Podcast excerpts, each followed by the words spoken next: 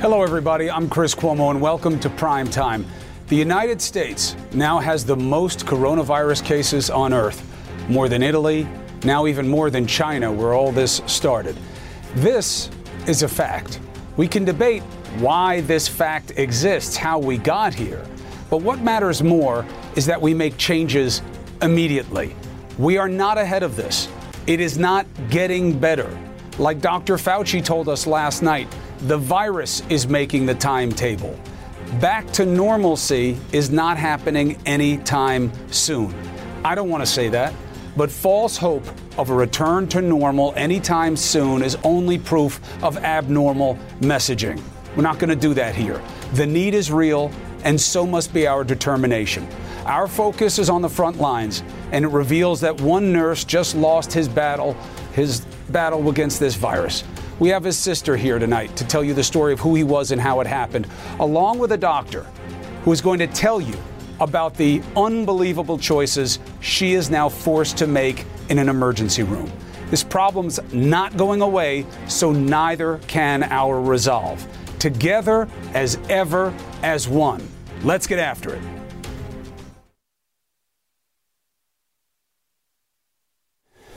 Eighty-two thousand cases, and more important than that number is the rate. It is climbing. It is accelerating. Still, how do you reconcile that with looking at where it's spreading and moving to other places at the same time, and then the president saying tonight we need to start easing restrictions that are in place? You cannot reconcile the facts and his feelings. Again, I apologize, but not for telling you the truth, only for bursting any bubble of false hope. You can't dream in false hope when we have real problems. We have more breaking developments. I want to give you the facts from our national correspondent, Nick Watt. More than 1,000 now dead, and as of tonight, the United States has more reported cases of coronavirus than any other country on earth, according to Johns Hopkins University. I think it's a tribute to the testing. We're testing tremendous numbers of people. Despite the rising numbers, the president now considering easing social distancing guidelines in some parts of the country to get some people back to work. We've got to start the process pretty soon. So uh, we'll be talking to you a little bit more about that next week. And today, a glimpse of the staggering economic impact. Last week, nearly 3.3 million more Americans signed up for unemployment, a record since such records began more than 50 years ago. It's uh, nobody's fault, certainly not in this country. A $2.2 trillion stimulus package to help industry, individuals, and the healthcare system passed the Senate, still waiting on a House vote. Hopefully, it'll get approved equally uh, easily in the House, really. I think it will go through pretty well from what I hear. Virtually everybody. They could be one vote, one vote, one grandstander, maybe. You might have one grandstander. Meanwhile, on the front line, all the feet that you see, they all have COVID. And 13 died at this one New York hospital in one day. We had to get a refrigerated truck to store the bodies of patients who are dying. An ER doctor sharing a rare look inside her hospital with the New York Times. I don't have the support that I need and even just the materials that I need physically to take care of my patients and it's it's America. CNN has reached out to Elmhurst Hospital for official comment on the statements of this doctor leaders in various offices, from the president to the head of health and hospitals, saying things like, We're going to be fine, everything's fine. And from our perspective, everything is not fine. New York's governor says there is enough protective equipment for now, but distribution might be stop and start. You cannot get the curve down low enough so that you don't overwhelm the hospital capacity. New York State has by far the most confirmed cases right now, but they've also done by far the most testing 25% of the national total, says the governor. So, everywhere else? I think it could be as much as one in three walking around asymptomatic right now. The first confirmed case in the US was January 21st, Washington state. About a month later, the president said this uh, We're going down, not up. We're going very substantially down, not up. That day, 56 cases. Today, more than 80,000 cases across every single state. Hence, more than half the country ordered stay home to slow spread for now. So we just heard from Mayor Garcetti here in Los Angeles. He says he expects California will be the next New York, and they are getting ready. Cedars-Sinai, they say they've got the capacity, they've cancelled all elective surgeries, but tomorrow morning, the Mercy, that 1,000 bed US Navy uh, hospital ship, will pull into the port Los Angeles, and the plan is to take people from other hospitals around LA, put them on that ship, clearing space, Chris, waiting for this COVID 19 surge. Right. Uh, hey, thank you very much for putting this together for us, Nick. I know it's a very fluid situation. Uh, that hospital ship will not have COVID patients on it. It will be clearing space for COVID patients. You don't want to mix the two. Nick Watt, thank you so much, brother. Appreciate it. Make no mistake. This is no longer about contact tracing and doing investigative work to stop the spread. Not here not in New York, not in the big population areas where it's hit. Now, that is a story to be told. That is this rest of the country's story, and it's not happening there. The testing levels around this country are nowhere near where they need to be. That'll be emerging. But right now, you have to focus on the hospitals in the big population centers. There is no containing the inevitable here. It will hit hard. We are told the worst is yet to come, but that doesn't mean that the fighting isn't already fierce, especially in New York City. And that's why a doctor like Sylvie de Souza did something that she didn't want to have to do. She doesn't want to have to talk about what's happening in the hospital and make herself controversial, but she's the chair of emergency medicine at Brooklyn Hospital Center. And we read about that harrowing story in the New York Times, and it's important uh, to get her take on what's happening here. Doctor, thank you for joining us. Thank you for having me. So, everybody says it will get worse. There will be more cases, but what are you already dealing with? We're already dealing with um, a huge influx of patients coming into the emergency department, um, both symptomatic, some asymptomatic, some with severe symptoms. And um, we have to sort of make the decision on how to best cater to all their concerns and um, attend to all of their needs.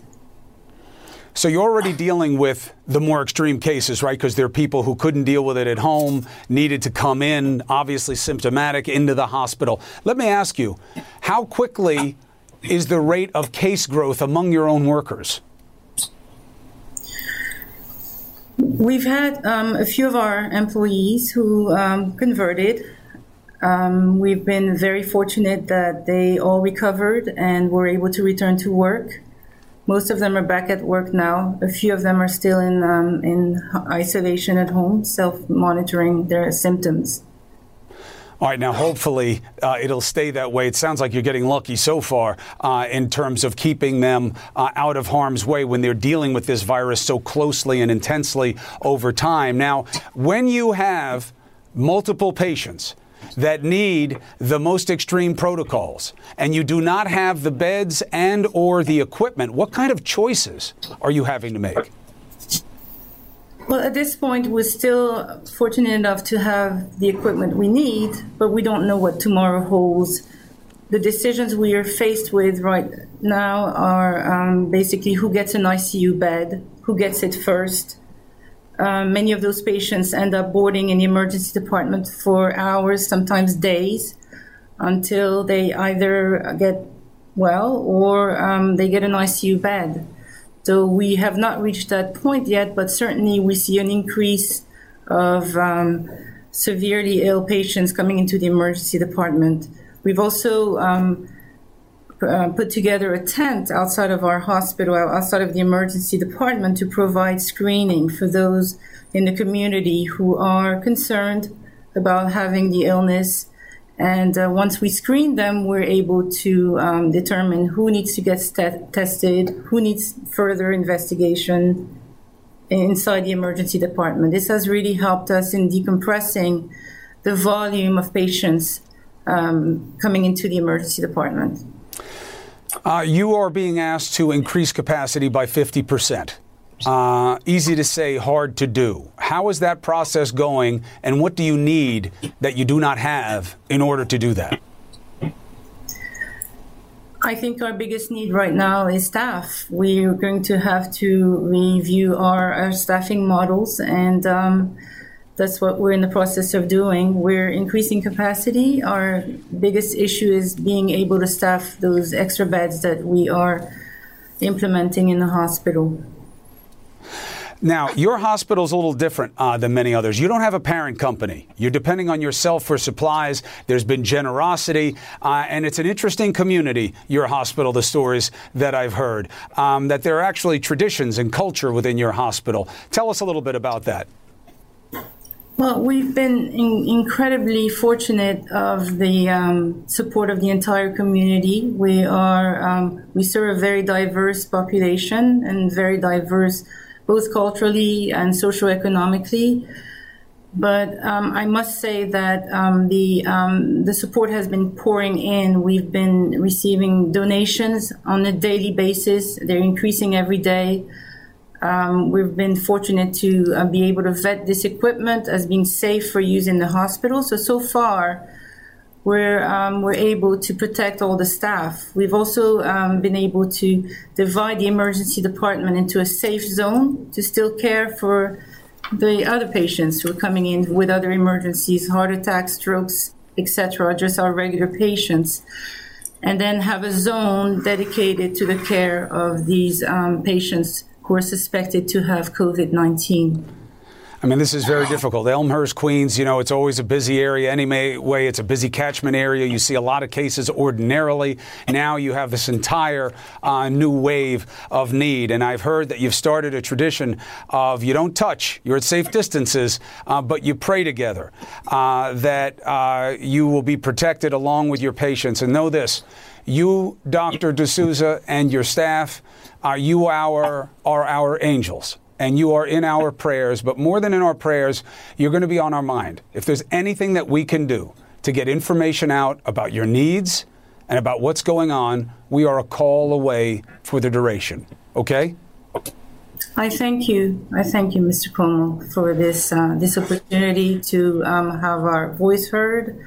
There is a, actually something that we um, I've started with a colleague of mine um, to encourage the healthcare workers at uh, the front lines, and it's uh, hashtag HCW, a, a healthcare worker sh- um, shout out. We want to start the same movement that is um, happening in Europe and many countries where at 8 p.m. folks get at their windows, their balconies, and either clap or flash their phones to encourage the people at the front lines. Thank you, Mr. Cuomo. The hashtag is, eh, tell me the hashtag again. Hashtag HCW shout out. Done. Hashtag HCW for healthcare worker shout out. Thank you very much, Dr. de Souza. It is the least we can do for you for all that you are doing and will do for us. God bless. Stay well. Stay strong. Thank you. Hmm. Now, I know you're going to reply to that call. It's not like you don't have time on your hands right now. Hashtag HCW, stay strong. Um, you can put it out there. You'll see the hashtag online. There are going to be a lot of different efforts. Stay involved. Now, the president, I know he is saying something different than what you're hearing. I understand that. But we can only deal in the facts. That's why I will bring you another doctor, Dr. Jha. He is going to give you what he sees in the modeling and on the front lines that suggests where are we in terms of timing, okay? And what does it mean for the next wave? What does it mean for us and our country? Next.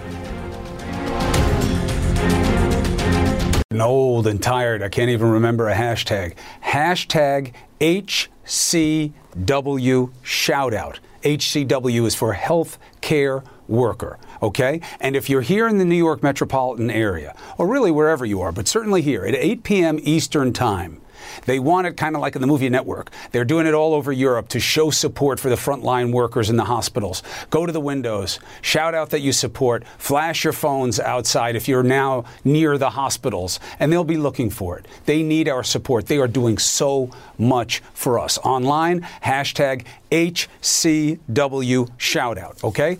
Want to get that out there. There could be a lot of reasons, by the way, that we have the highest number of reported coronavirus cases worldwide. Most of those reasons are not good, okay? Perhaps more importantly, we do have a doctor who's trying to drill into people the reality that the fact that we have the most cases should tell you what you need to know most. This is not going to end any time soon. That doctor is Ashish Jha, director of the Global Health Institute at Harvard University, joins us now. It's good to see you again, doctor. Look, nobody wants to hear what you have to say uh, right now. We would all rather believe the president that in a few weeks we'll be okay. And we're hearing from his staff, well, that was an aspirational um, statement, but there's a danger in giving false hope. What do you want people to know? Yeah, look, I, I, think we could all use some hope, and I'll, I'll get to hope because there are areas where I have hope, but hope that's not based in fact uh, is empty and doesn't get us moving forward. What Americans need to know tonight is we are number one for all the wrong reasons. We have more cases here than anywhere else in the world. We added 30,000 more cases in just the last two days. A lot of folks. And then uh, we crossed a thousand people who have died. Uh, I think sadly, in the days and weeks ahead, we're going to see more deaths. Um, and we're still early in this. We have a lot away, uh, we have a long way to run on this. So, Chris, uh, you know, I think the next couple of days, next couple of weeks are going to be hard. And what we need to do is start thinking about how we're going to bend this curve. And we can do that, but not by peddling false hope. So uh, let's take one step backwards. Why? Why do we have the most cases? Well, look, everybody knows we were super late to the game on testing. We went months, the infection was spreading around the country. Um, we were in denial. We didn't have a testing scheme that where we could test people. And only in the last couple of weeks have we started heading in the right direction. And I would say only in the past week has testing gotten halfway decent. It's still not where it needs to be. And we're finally identifying all the infections that are in the community. Um, and as I said, we still have ways to go because our testing needs to ramp up further. Well, and I'll tell you, I just saw a map. One of my producers, Patrick, showed me today that you know, you're testing a lot more in New York than in other places, and a couple of the other harder hit states are getting big. But you know, that's where the testing is going to be the least indicative of getting ahead or contact tracing. The states where it's just starting to happen, they're testing at much lower rates, and it's almost like we're setting ourselves up to go through this cycle again and again and again. So, what do you see as a time horizon for how long we're dealing with this, and then define for us what dealing with it means? Yeah. Look, right now, the way I'm looking at the American map, I'm seeing 50 different maps, right? One for each state. Every state is on a different trajectory. Uh, there's still states where getting active, getting aggressive can actually stave off the worst, um, but those states aren't taking it seriously because they're not seeing a lot of cases yet. Um, but right now, what's happening in New York, what's happening in California, in Washington State, we're going to see that in Louisiana, we're going to see that in Florida, we're going to see that in Arizona. There are lots of places coming that I'm very, very worried about. Uh, Dallas, uh, some of the data from there I think are concerning. So look, we we're going to see this spread, but there are still parts of the country where jumping ahead, doing aggressive testing, isolating people, they can make sure that they don't have the, the explosive growth that we're seeing in other areas. So, you know, in terms of timeline, yeah, go ahead, Chris. No, no, no, go ahead. That's what I wanted you to talk about. Go ahead, please. Yeah, so in terms of timeline, you know, the president has said that he would love to see the country open up by Easter. I mean, wouldn't we all? That'd be great. Um, I'd love to see the country open up tomorrow. But the question is, what's the prudent thing to do? What is it that we can do to make sure that when we open up, we don't have to close right back down again because like Hong Kong too early. And that we're not. I'm just not at all convinced that we're going to be able to do that by Easter. Not for large chunks of the country. And you're saying you have to look at more of a 12 to 18 month time horizon about how long this takes to work itself through uh, to where you're seeing the types of herd immunity and to have an, a, a vaccine and an actionable way of dealing with this in the next seasonal cycle. Exactly. Look, so the big thing that I think your viewers need to know is that this virus is not going away. Um, we are in for a bumpy ride over the next 12 to 18 months. Doesn't mean you have to be shut down for 12 to 18 months. We can't tolerate that. People have to get back to their lives. Um, we can do that, but if we are aggressive now about stopping things, shutting down, building up a test regime, we can then open up again. And not everywhere all the time, but most places can go back to work, but only when we're ready. And we are not anywhere near ready right now. Mm. And uh, the idea of a quick exit out of this based on a drug therapy, I know another Harvard related study today said that the drug uh, that the president says he's a big fan of, uh, the hydroxy, whatever it's called, is something, the, the, the C, that they don't believe in China. Uh, a study they did shows that it will help. You familiar with that study? I, am not familiar with the specific study you're talking about, but I will tell you this. Um, drug therapy, there's a lot of drugs out in the, in the marketplace that, that are being studied. Uh, I'm hopeful one of them, or maybe more than one of them, will help. It will not end the transmissions. It will not end this virus. The only thing will be either herd immunity when large numbers of people have been infected, or we get an effective vaccine. Mm. I think we are 12 to 18 months away if everything goes smoothly. Look, I haven't seen any data that hydroxychloroquine is going to be the savior here. That's the drug. We're all we're all keeping our fingers crossed. It'd be great, but that's not that's not what the data is telling us so far. Right. Hydroxychloroquine, that's the drug. I guess I don't really have to learn the name of it because it doesn't seem like it works in any big way anyway. Although there was this one scare story out there that somebody took it and it killed them. Turns out uh, that one particular story, the man took something else, like fish tank cleaner or something like that, and that's why he died. But the drug has been studied in China. They don't see it uh, in terms of being a big fan, as our president is. Dr. Jha, I'm a big fan of yours because you're giving us the facts. And even if it doesn't feel good, we need to deal in fact. Be well, stay healthy. I'll talk to you soon. Chris, thanks so much for having me.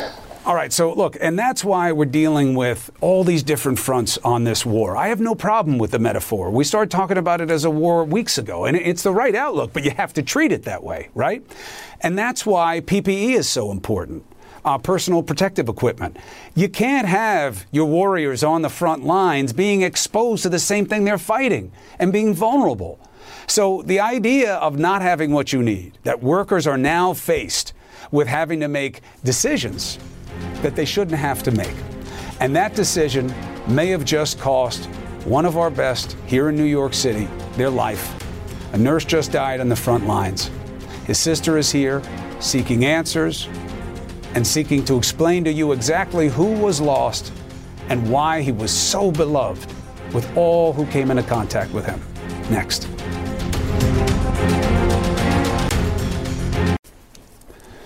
We all feel so powerless. Hashtag HCW shoutout. Tweet that and recognize the frontline fighters in our hospitals. They need the energy. They need to know we care because they're doing for us what we can't do for ourselves.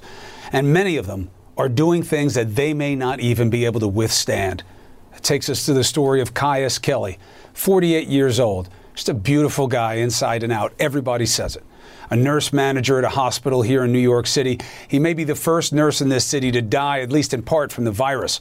He tested positive just a couple of weeks ago and died on Tuesday from complications from the virus. His sister, Marya Sherron, joins us now. I am very, very sorry to meet you under these circumstances. I really am, Marya. My sympathy to you and your family. Thank you. Thank you for having me on. You'd been in kind of uneven contact with your brother because obviously he was working round the clock against this um, contagion that we're dealing with here. Did he give you any indication of how hard it was for him, especially once he got the diagnosis? Um, he he did not. Um, unfortunately, the it ha- everything happened so quickly. Um, he told my parents that he was positive and had corona, and three days later, he sent me a text message and shared that he was in the ICU and um, on a ventilator, and he couldn't talk, um, or he would choke, so he was having trouble breathing. Um, and six days later, uh, he he died. I'm so sorry. Thank I mean, you. it's just, it's so hard. Now, look, we know he had asthma, but it just shows how such a simple thing that I'm sure didn't even limit him. He was known as being energetic and, uh, you know, Mm-hmm. such Mm-hmm. a source of life uh, among his Mm-hmm. team and staff. Yes. Uh, it just shows what this virus can do. What do you want people to know about this beautiful soul? Um, thank you for that question. Uh, you know that he was a leader and a champion in in life, but he was a champion for his um, for his unit. Um, he would be fighting for them right now, and that's part of why I'm talking with you today. He um, he would be fighting for their protection, and he advocated for them, and um, his legacy is is so amazing. It's so I've been overwhelmed in the last uh, 48 hours with um, messages, text messages, um, stories about him, and um, no one can take that from him. Um, but he would want his team protected. He would want the medical uh, healthcare uh, workers protected, and he would want the the janitors protected. It's not. It's everyone there that is that's being exposed, and he would be doing something about it in his way at his hospital um, for his unit. Um, he he was the best brother in the world and an amazing uncle to uh, my sons, and my parents are are broken. It's a huge part.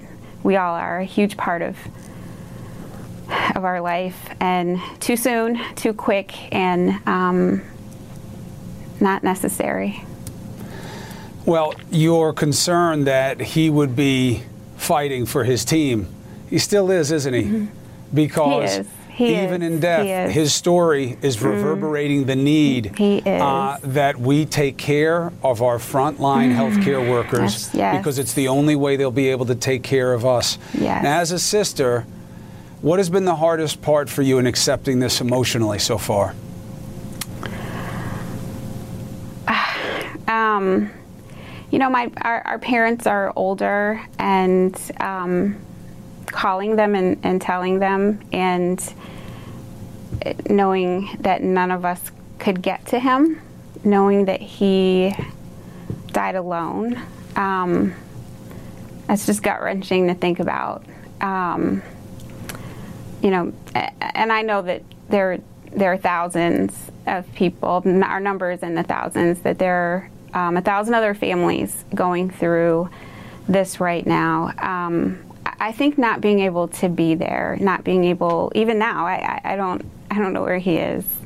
I don't know where his body is. I don't know. We don't know what's happening entirely, um, and we don't know that this is going to be addressed.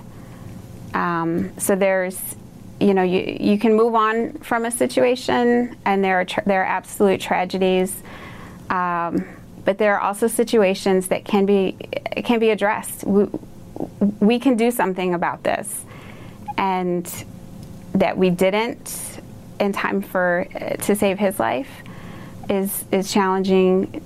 Uh, but that I don't get the sense that we are. Uh, in fact, I know we're not uh, to be to be honest, I know we're not dealing with it now. So that makes it hard because it's it's in vain if we're not going to get um, get our every all of our healthcare workers everything that they need and um, you know, Chris, it's um, it's disturbing what is happening. I, I don't think. America knows the news is not sharing with us what our healthcare workers are seeing and being asked to do.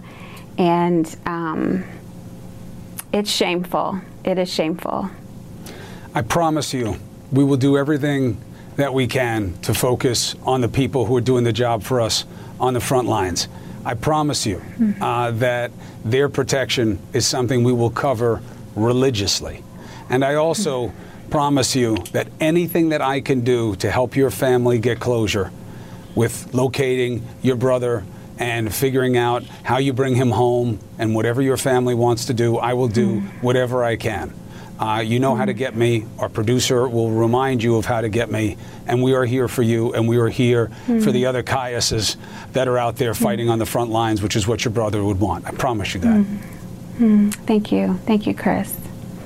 Thank you very tell much. Your, tell your family they're in our prayers, but more importantly, you're in my head. So we'll be in touch, and I'll help any way you can, and we will not let this lie. I promise you that. Thank you very much. Thank you. I heard your previous guest, and, and please, just the personal protective equipment, um, drop it off on the roofs. We have helicopters, we have a way. We're not getting it to them. We have got to get them what they need.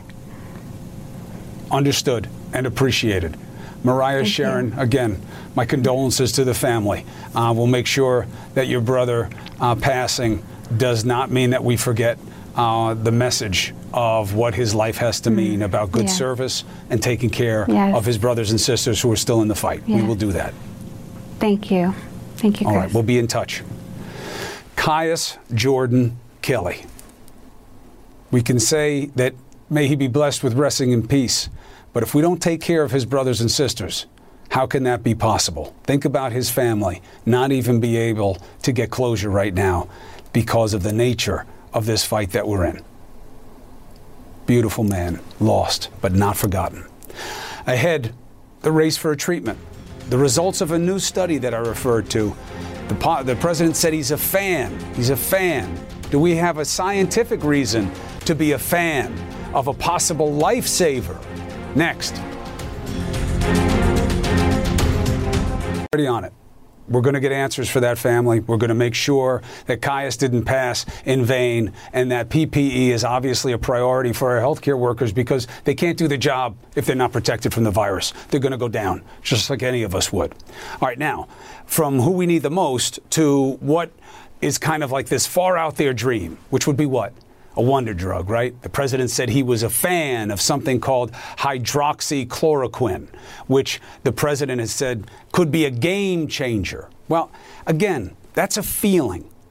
Now we have some facts. A new study that was conducted in China, where they looked to see with a control group and science and how you do it, science being the quest for knowledge about whether it made a difference.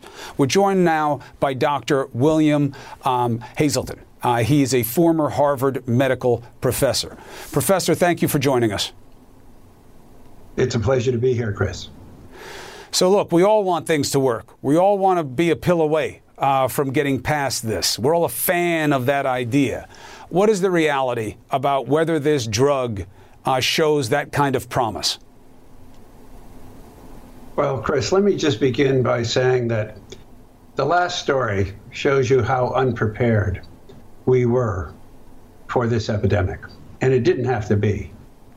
I was warning, and many people like me were warning that this would happen. Now, we all hope there's going to be a drug. Unfortunately, it's very unlikely that chloroquine, hydroxychloroquine, or colchicine will be that drug. At best, it will be weakly effective. At worst, no effect, and it has side effects.